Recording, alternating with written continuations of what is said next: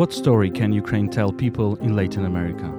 Why is it important to have a conversation beyond geopolitics and focus on human experiences, on suffering and compassion, and on courage and resistance? You're listening to the podcast Explain Ukraine. The guest of this episode is Sergio Jaramillo, former High Commissioner for Peace of Colombia and founder of the campaign of solidarity with Ukraine, Aguanta Ucrania, which is mobilizing Latin American writers, musicians, human rights defenders, politicians, and other voices in support of Ukraine's struggle against the Russian invasion. We had this conversation on June 25th, 2023, in Kiev.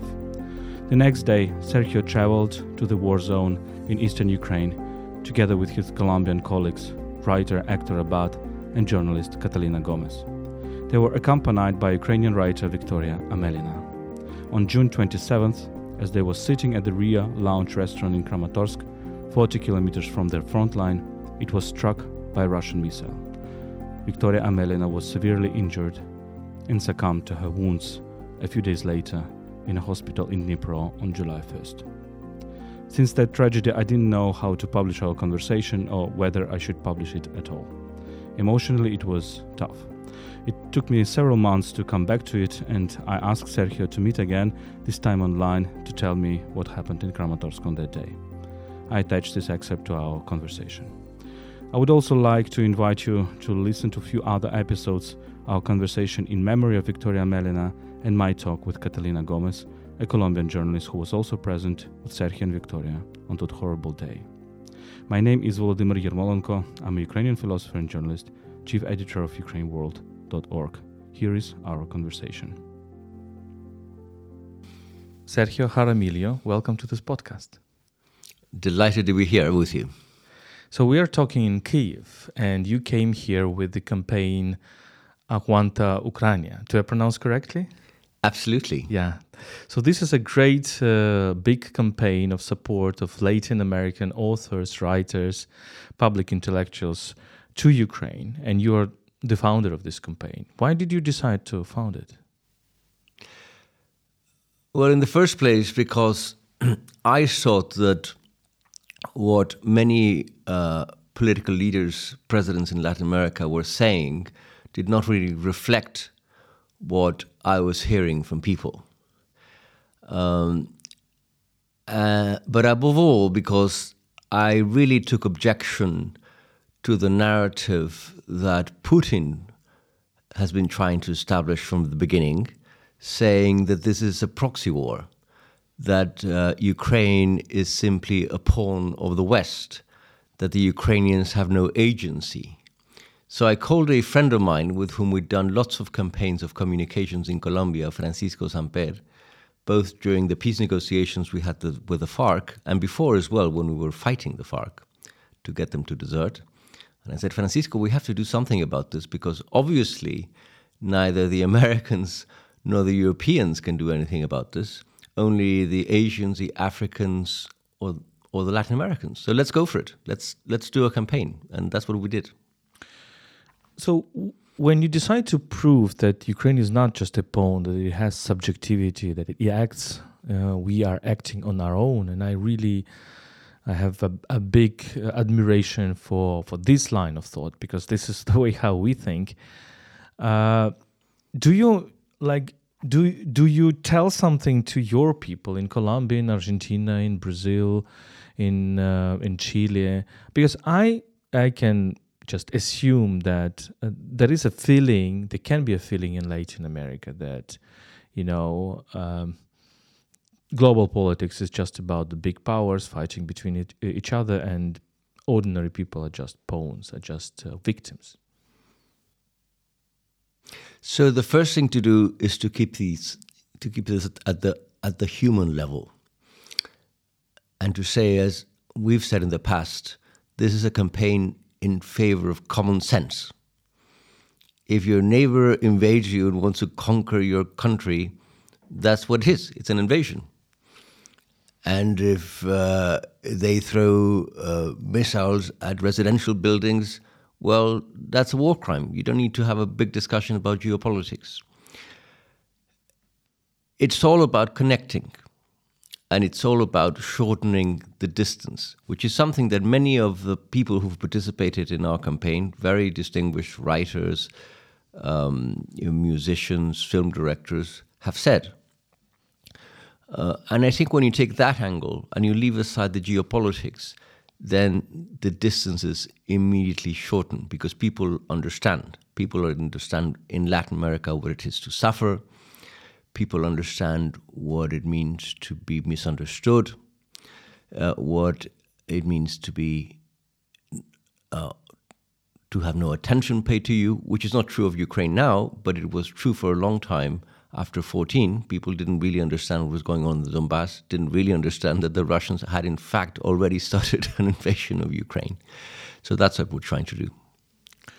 When you look at the experience of, of your country and uh, of war in your country, uh, do you recognize something that is going on in Ukraine? What are, what are those things that you recognize? How society functions, how people think, uh, what emotions do people have?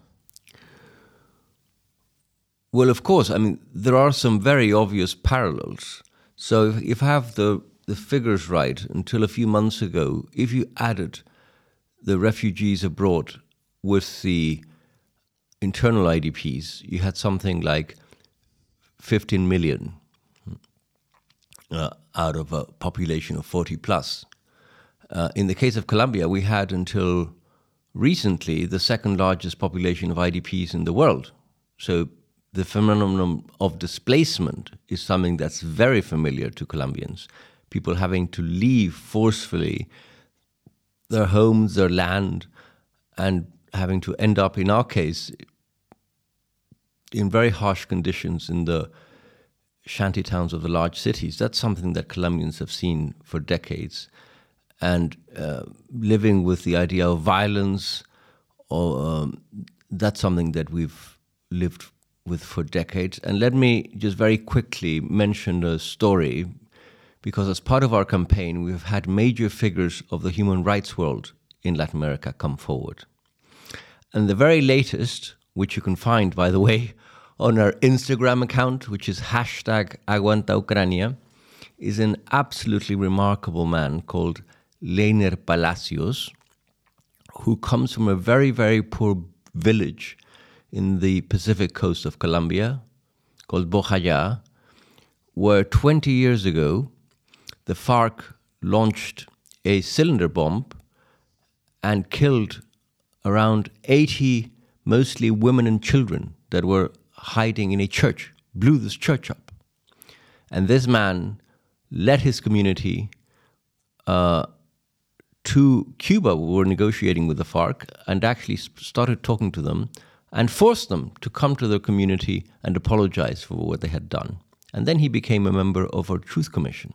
And now he's done a podcast for us, pointing out the parallels and saying, we know what it's like to have a, a bomb fall on you. And we know what it's like for people in Kiev to go to sleep not knowing whether uh, a missile will fall on their building. And this is completely unacceptable. So there you have a very direct parallel. You talk about uh, these people who participated in your campaign. Can you can you tell me a, li- a, little bit more about other people? Because I've seen some of the familiar faces, people whom I already know, like Carolina Amoroso, like jo- jo- Gioconda Belli from Nicaragua. Um, maybe you could tell some something more about them. Yes, of course. So. Um, the campaign has actually turned into a kind of movement with uh, one sort of a writer engaging and then calling another friend. We're here with Hector Abad Faciolince, who's a major writer of Colombia and Latin America, and Hector has been a major force also behind the campaign, calling friends. Um, I will give you an example of an unexpected um, voice of support, which was uh, Leonardo Padura from Cuba, who's by far the best known writer of Cuba and one of the best known writers of Latin America. And uh, when I was with him at the beginning of the year in Cartagena, I had met him during our peace talks. And he said, You know what? I, I want to be part of this. And then he said this on, on the record, this beautiful phrase where he says that as a Cuban, from our own sensibility, from based on our own history, having been, as they had been invaded by the US a number of times, uh, and from the point of view of international law, this is completely unacceptable. And this is a man who today still lives in Havana. So it's, this is what I mean by common sense. It's obvious. Nobody can be in favor of an invasion in Latin America. It's true, and this is one of the big problems for Ukraine, that the deep rooted anti Americanism in many parts of the world uh, clouds people understanding. But if you go back to the basics, people get it. When Ukraine is saying that it wants to be part of the democratic world, and sometimes people are saying Ukraine wants to be a part of the Western world, part of Europe, I guess this way of, of, of saying this does not really echo in Latin America. Uh, what echoes, what what people can find, uh, what in what people can recognize themselves. For example, when Ukrainians are saying they're fighting for dignity and for freedom, does it can it echo? I think so. I think so.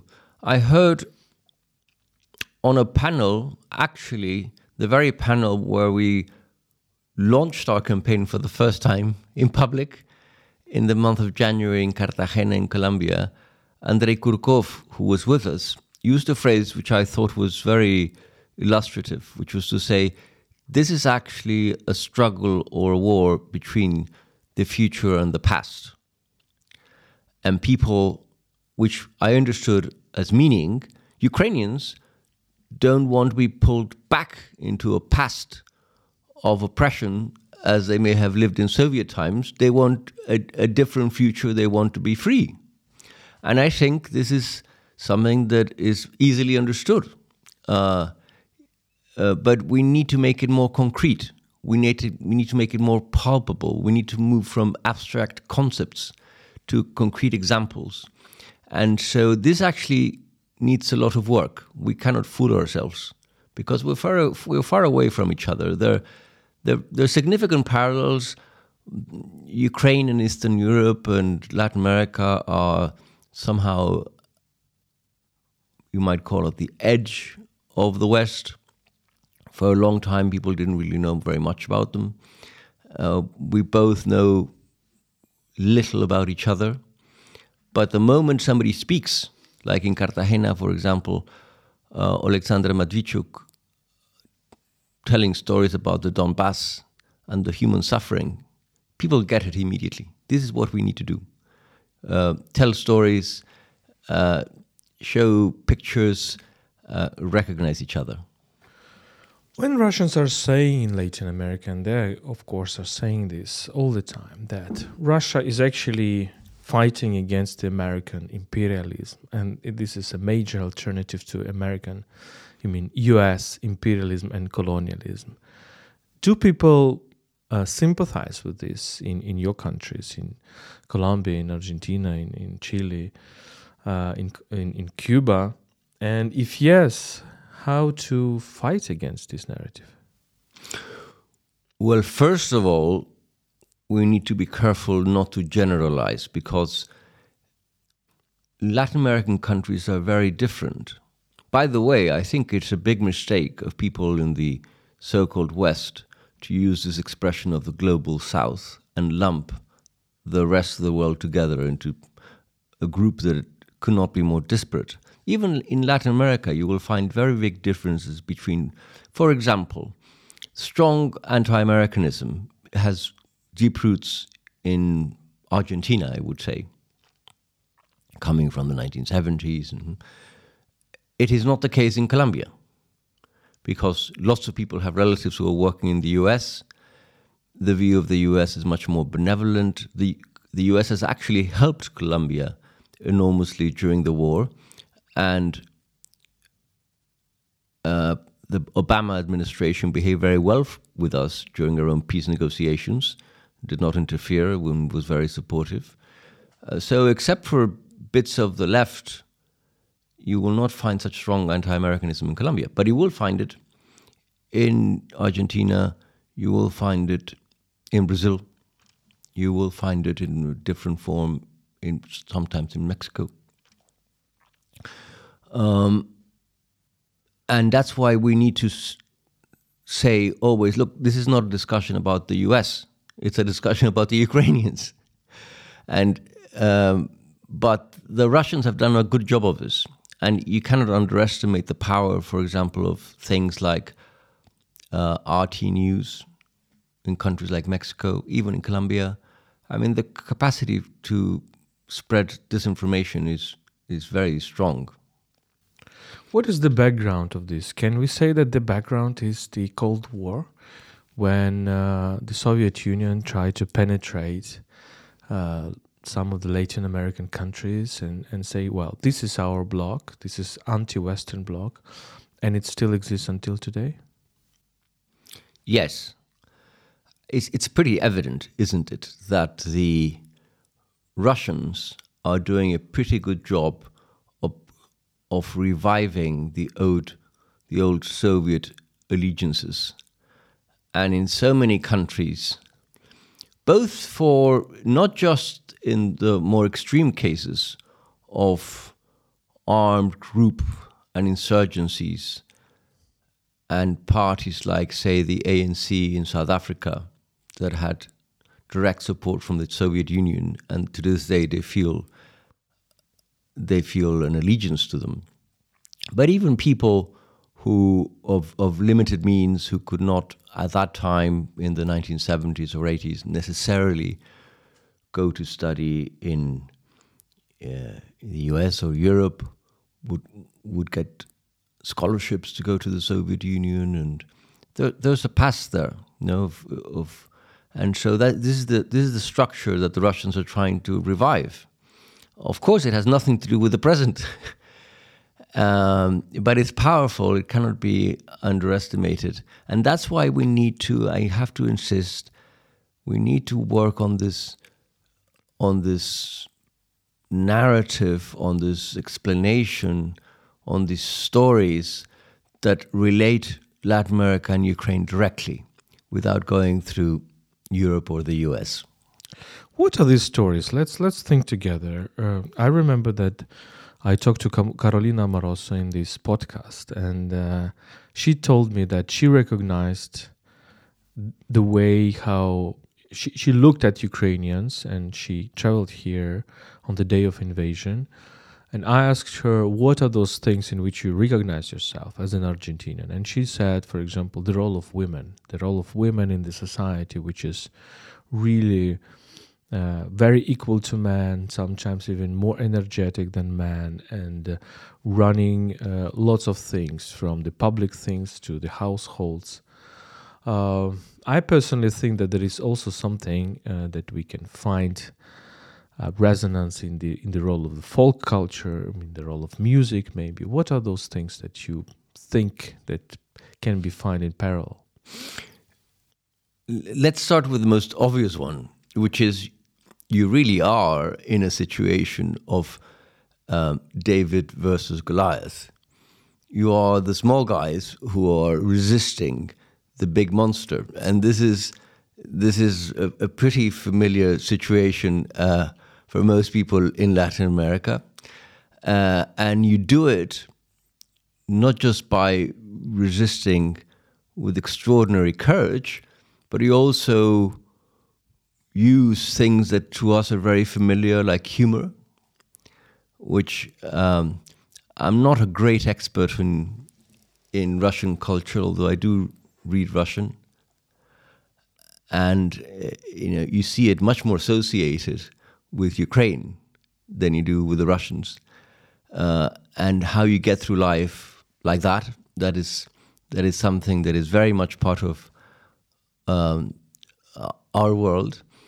Um, and then also this um, this idea of kind of overcoming hardship. Um, uh, this is this is where we need to build the links. Because, by the way, in the in the case of Latin America, it's not just violence and political violence. It, there are also phenomena, for example, like the great problem of migration and and the suffering of all these people.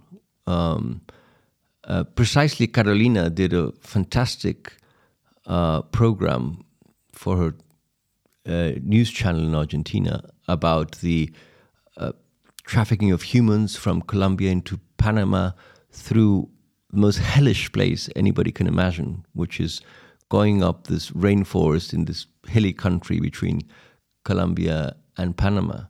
And I mean, this is just kind of completely appalling conditions of suffering. There are many experiences of suffering in Latin America, uh, which would give people an emotional base to connect with what's happening here in Ukraine, but we need to make those connections. Let me ask about uh, imperialism and colonialism. How these concepts are thought in your countries? Because on the one hand, uh, you can say that you you suffer from the colonialism and imperialism, European, American, whatever.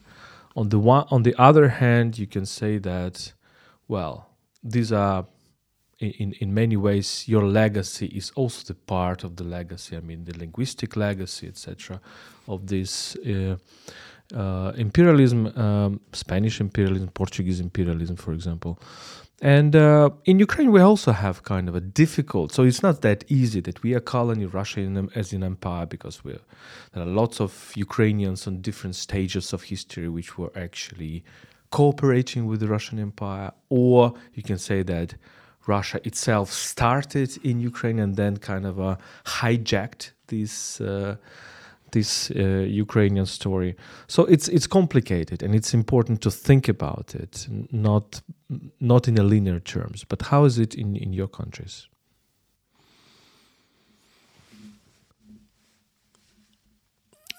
The problem for Ukraine is that over time, some of this anti-Americanism has has become part of the identity of, if not countries, but certainly certain segments of educated society. I, I, I return to the example of, of Argentina. Uh, and that is to them more important than actually uh, recognizing reality and I remember talking to somebody recently, just saying, "Oh, but you know, this is this is a war against American imperialism, and if that's the case, then I will always be supporting them." And he said, "But, but what are you? I mean, what are you talking about? it seems so far fetched." But there you see the kind of the power of this of this ideology. Hmm? Uh, so how can we how can we move away from that? There's there's one thing that may seem abstract, but to Latin America is very important which is respect for international law. As part of the campaign, we were speaking recently to a former president of Uruguay, which is a tiny, peaceful country and possibly the best run, most developed country in Latin America politically, Uruguay.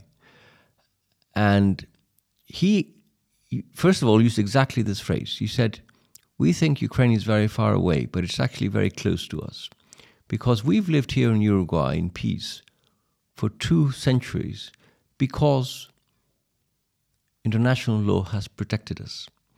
Because all of us in the continent decided that we were going to respect international law, and international law is always the friend of the weak against the powerful. And this is actually something that's quite, quite deeply ingrained.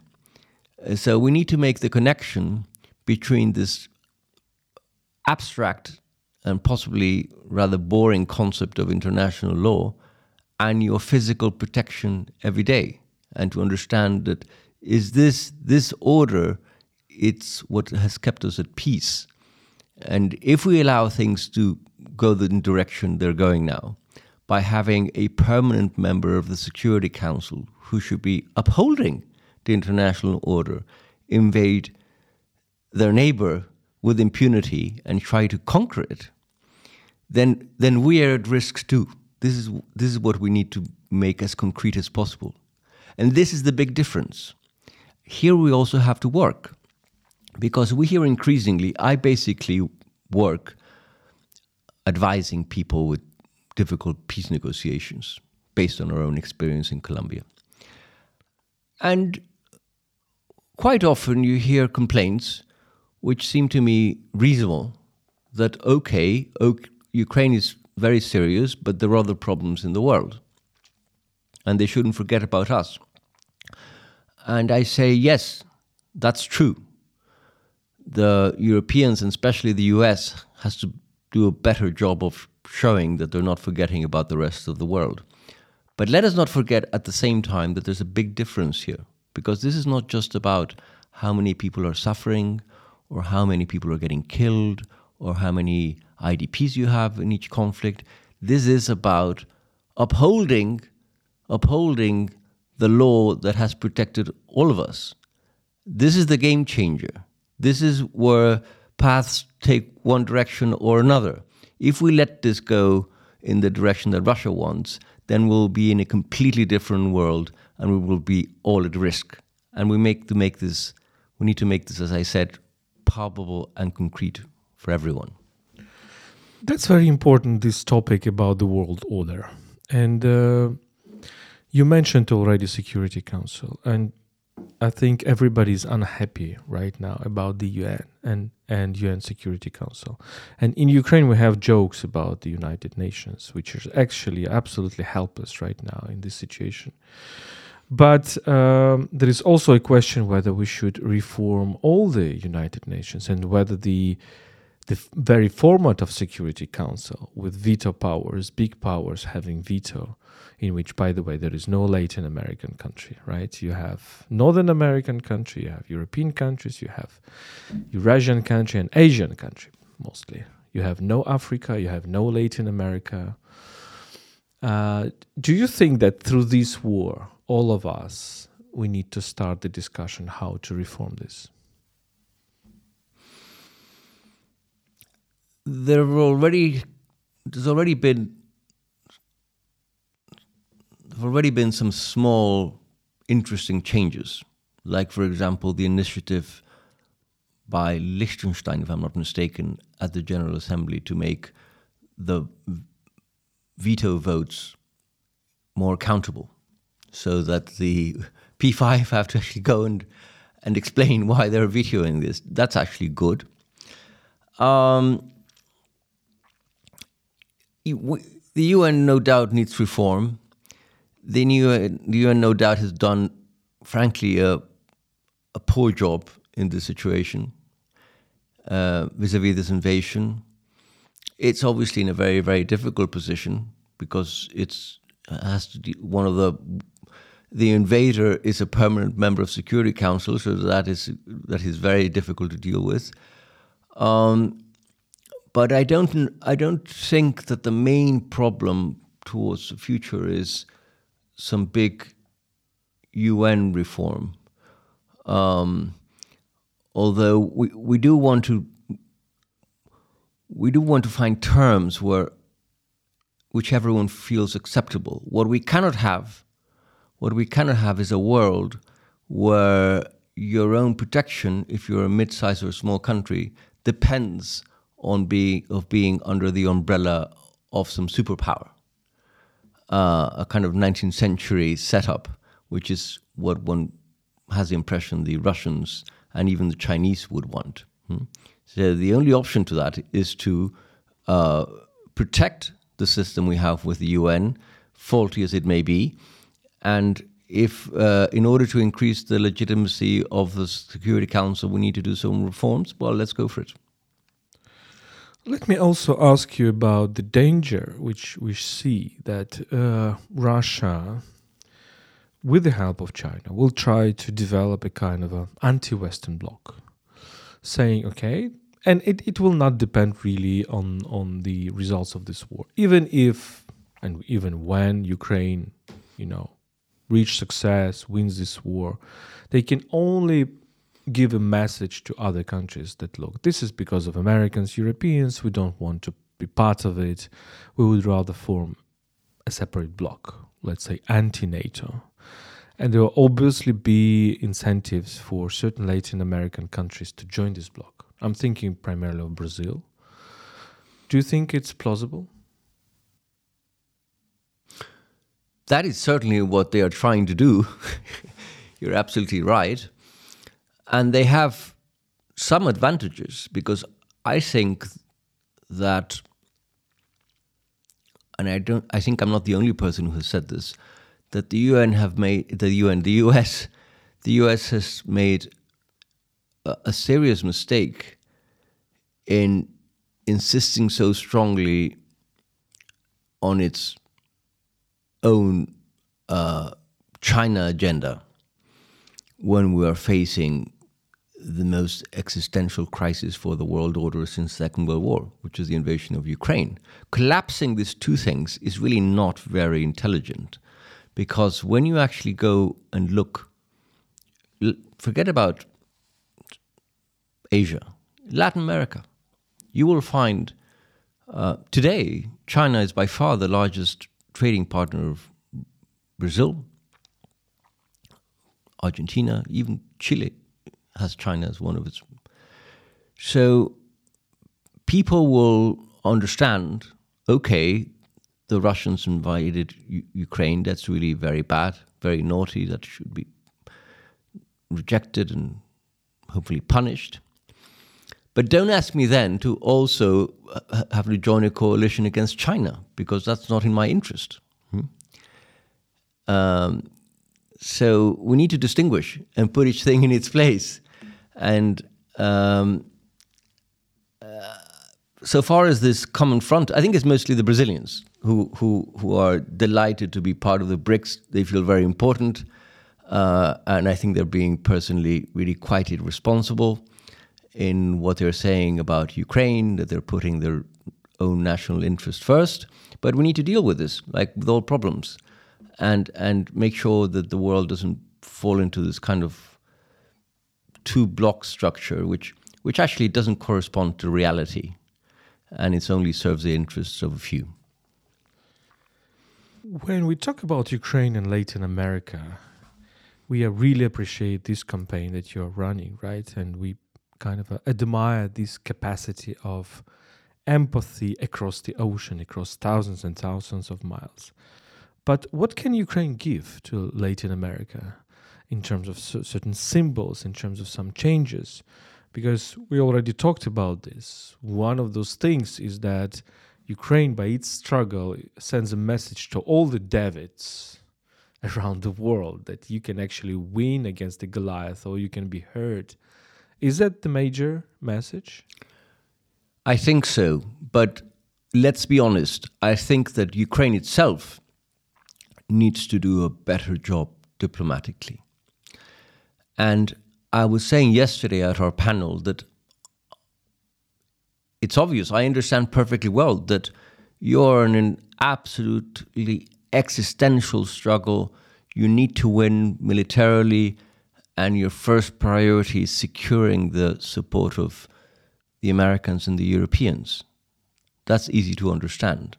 But you must not take the support of the rest of the world for granted for obvious reasons. And the farther apart countries are, the more you need to work.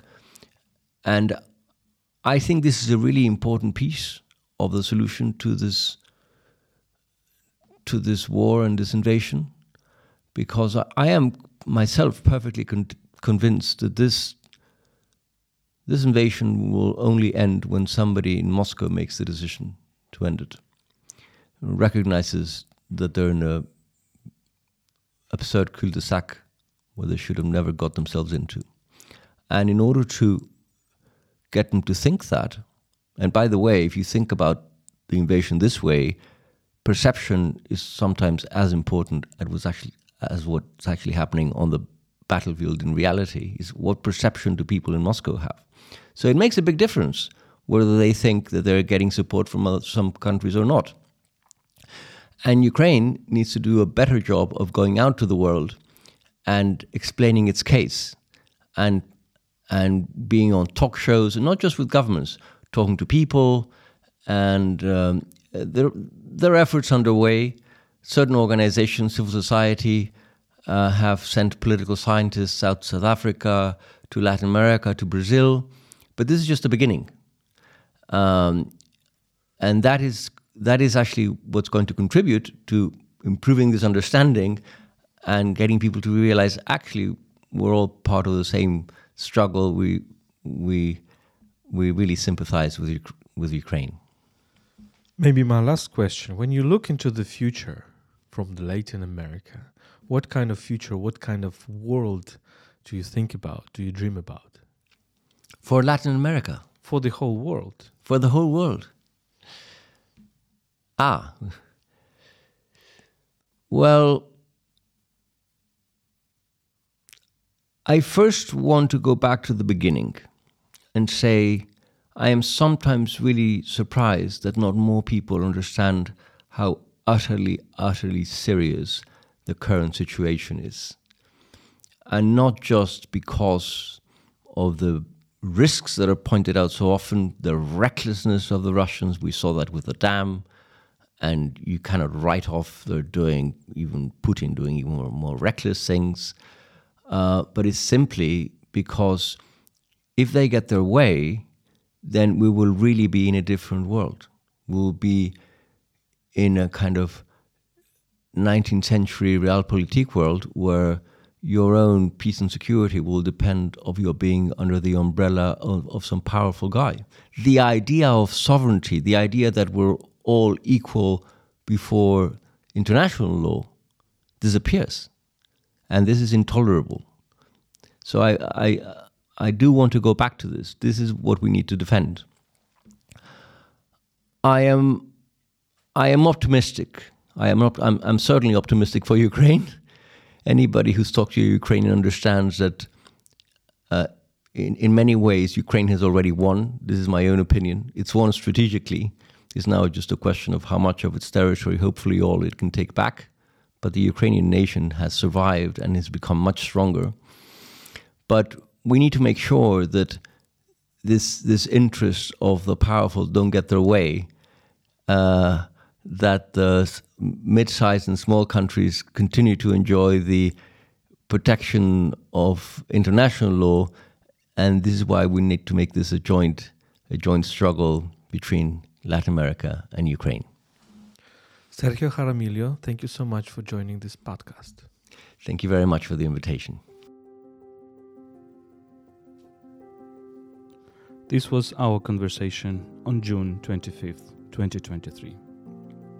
As I told you in the introduction, I recently asked Sergio to come back to it and talk a little bit about what happened on June 27th in Kramatorsk and about Victoria Amelina, about her life and her death.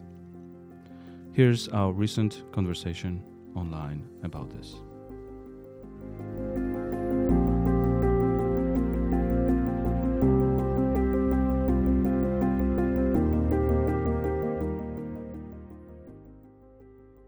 We recorded our conversation in June 2023 before Sergio and uh, his other colleagues, uh, Catalina Gomez and Hector Abad, went to Kramatorsk together with Ukrainian writer Victoria Amelina.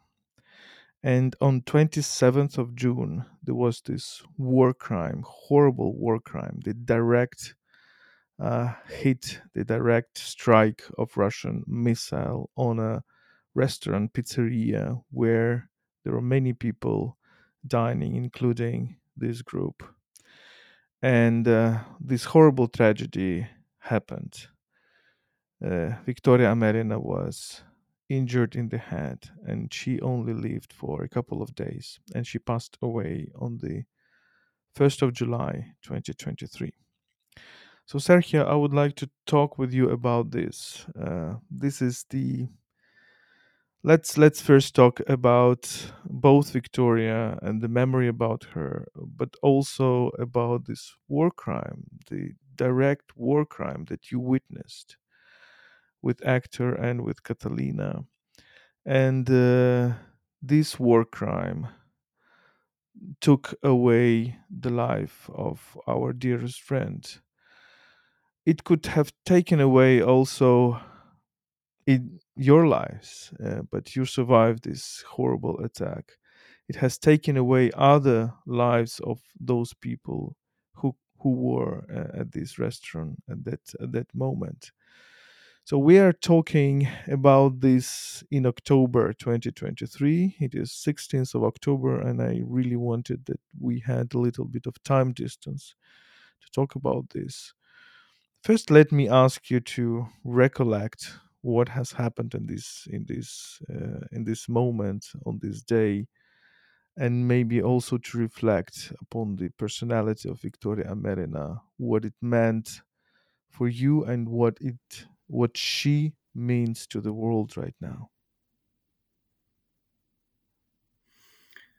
Uh, thank you, Volodymyr. Um, it's three months, but I personally um, am only beginning to to really uh, digest all of this, and I don't think I will ever will properly because it was too much.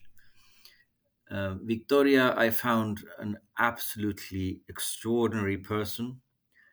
I first met her in Cartagena at the Hay Festival at the beginning of the year. I got in touch with her and I uh, invited her to join the panel with you and Hector and Catalina and Alexander Matviichuk at the Arsenal Book Fair. And it was in that context when we decided to go down to the Donbass because I was very interested in collecting voices from Ukrainians in the Donbass to show people in Latin America what was really going on. That she decided to, to come along with us. And I understood her her boundless commitment to Ukraine. And we actually talked about this in the car driving down. This really became her life. Um, not just what she was doing investigating war crimes, but helping the rest of the world understand the nature of the brutal uh, Russian invasion and the violence. Um, so, in that context, we set off and I will tell you more as we speak. But what happened that day is that after having been traveling from from Kharkiv into the Donbass over two days and interviewing people everywhere and collecting videos that uh, people can watch on our uh, Instagram account, which is hashtag Aguanta Ucrania.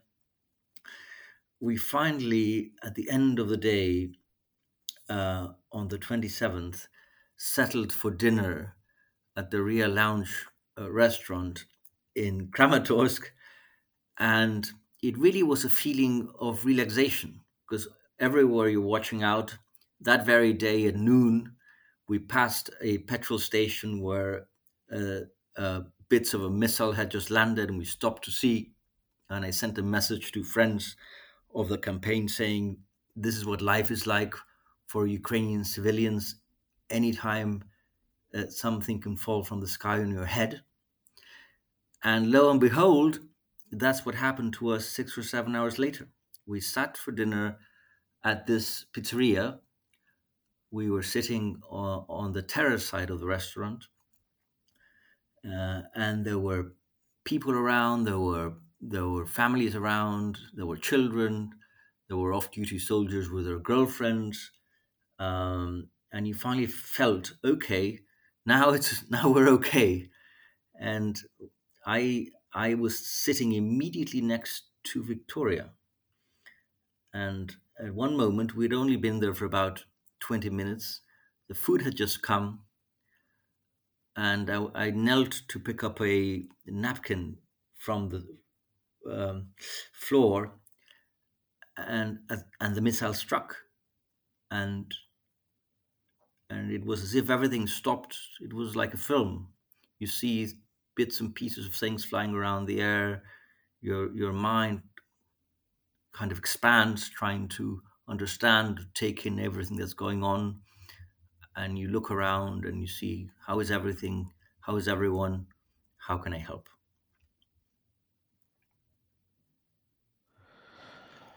And uh, what what happened in in this place? So did you did you understand how how serious the victoria's injury was? And were there people who who came there to help?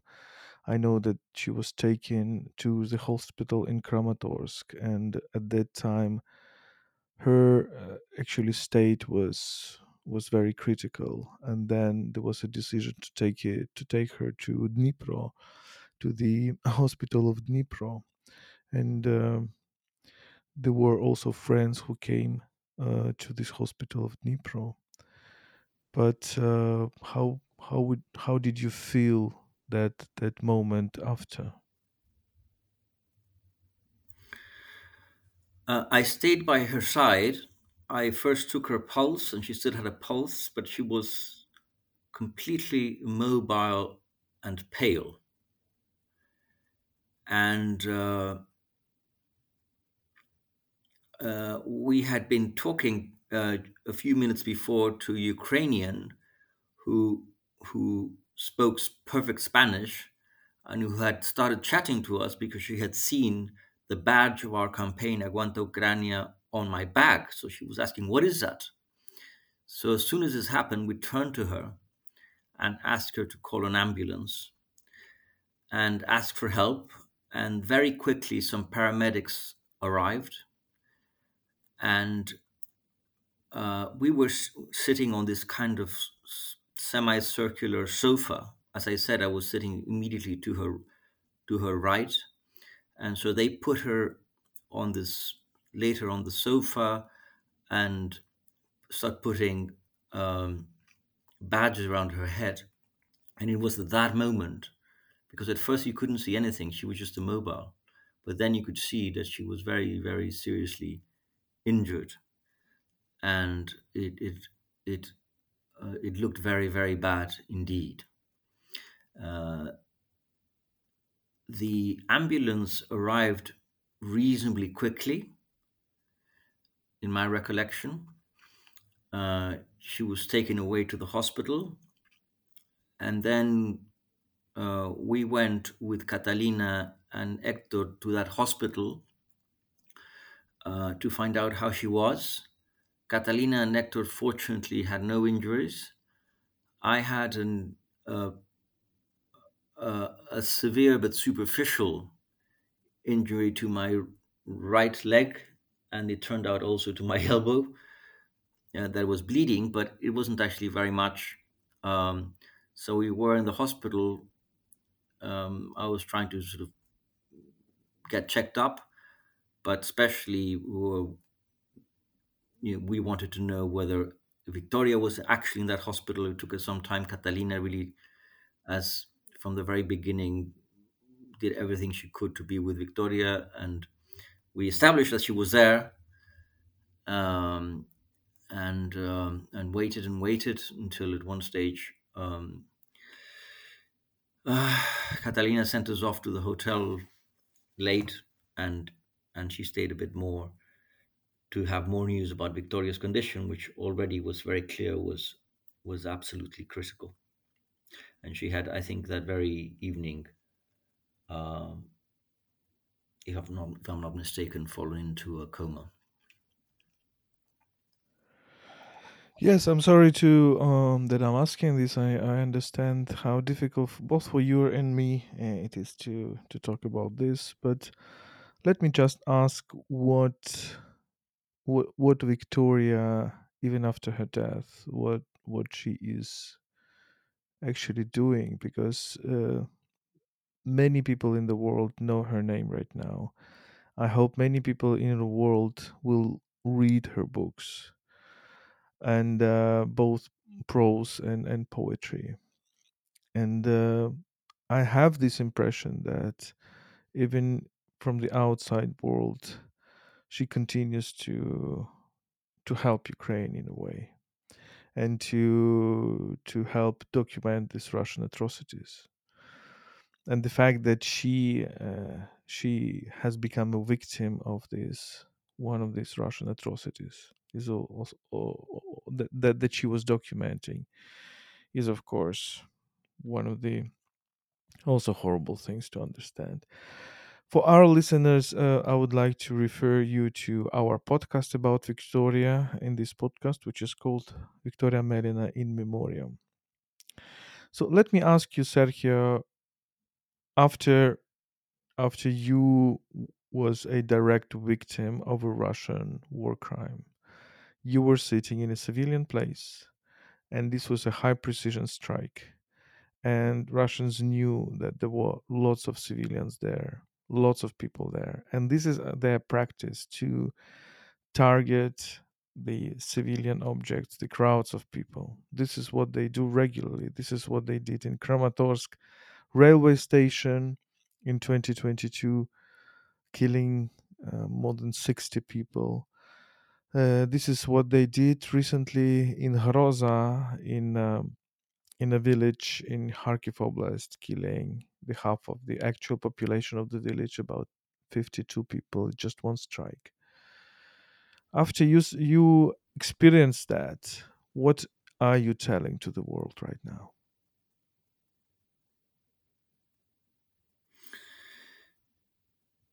It is first the, the most tragic thing that a person who's investigating war crimes ends up as a victim of a war crime herself. Uh, but when you actually look at what happened before and what has been happening since, and I actually took the trouble to do that, you find that virtually every week there's another such similar crime.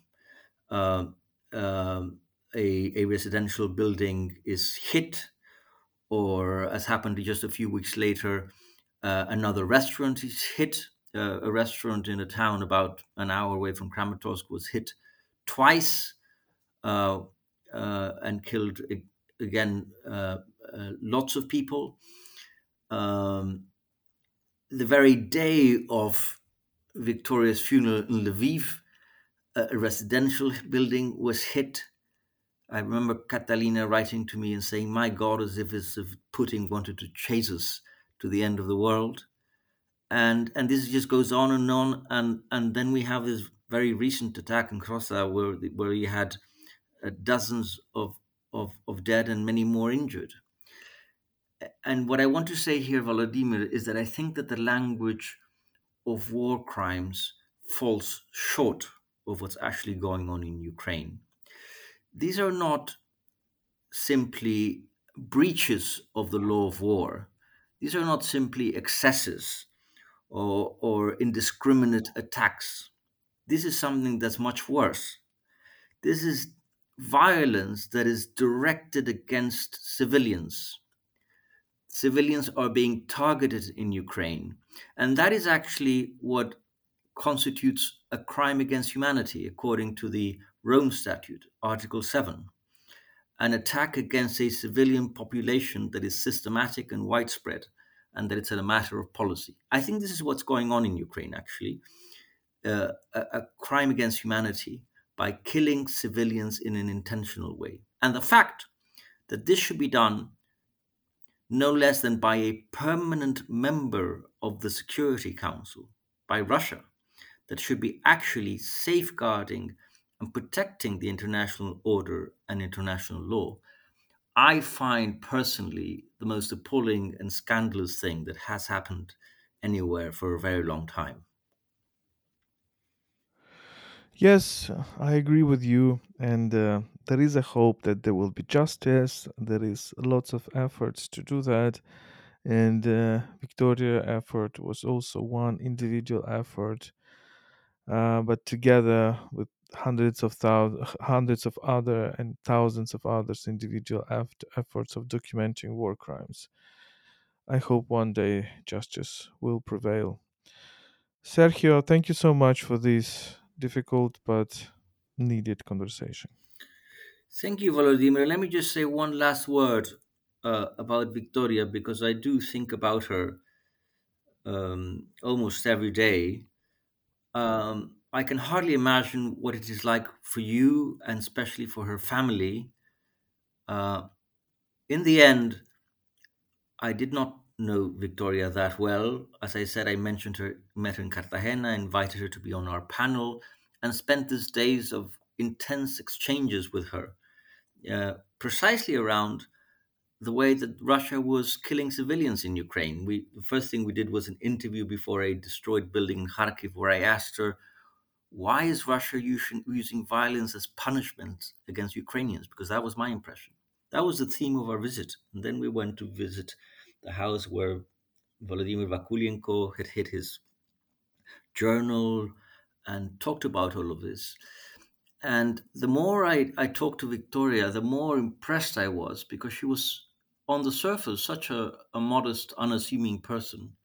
But she was absolutely lucid about what was going on, about what needed to be done. And I said at the European Parliament three weeks after her death, when we did an event uh, which was a tribute to her memory, that I felt that she, every day, she became a, a better friend. The more I knew about her, the more I appreciated her, not just her courage, but her capacity to really see through what was going on and to tell the rest of the world what was going on in Ukraine. And this is what we must keep alive this spirit of, of, of lucidity and of, of really making sure that everyone knows in every corner of the world the horrific things that Russia is doing every day in Ukraine. Thank you, Sergio. Thank you so much. Thank you, Vladimir.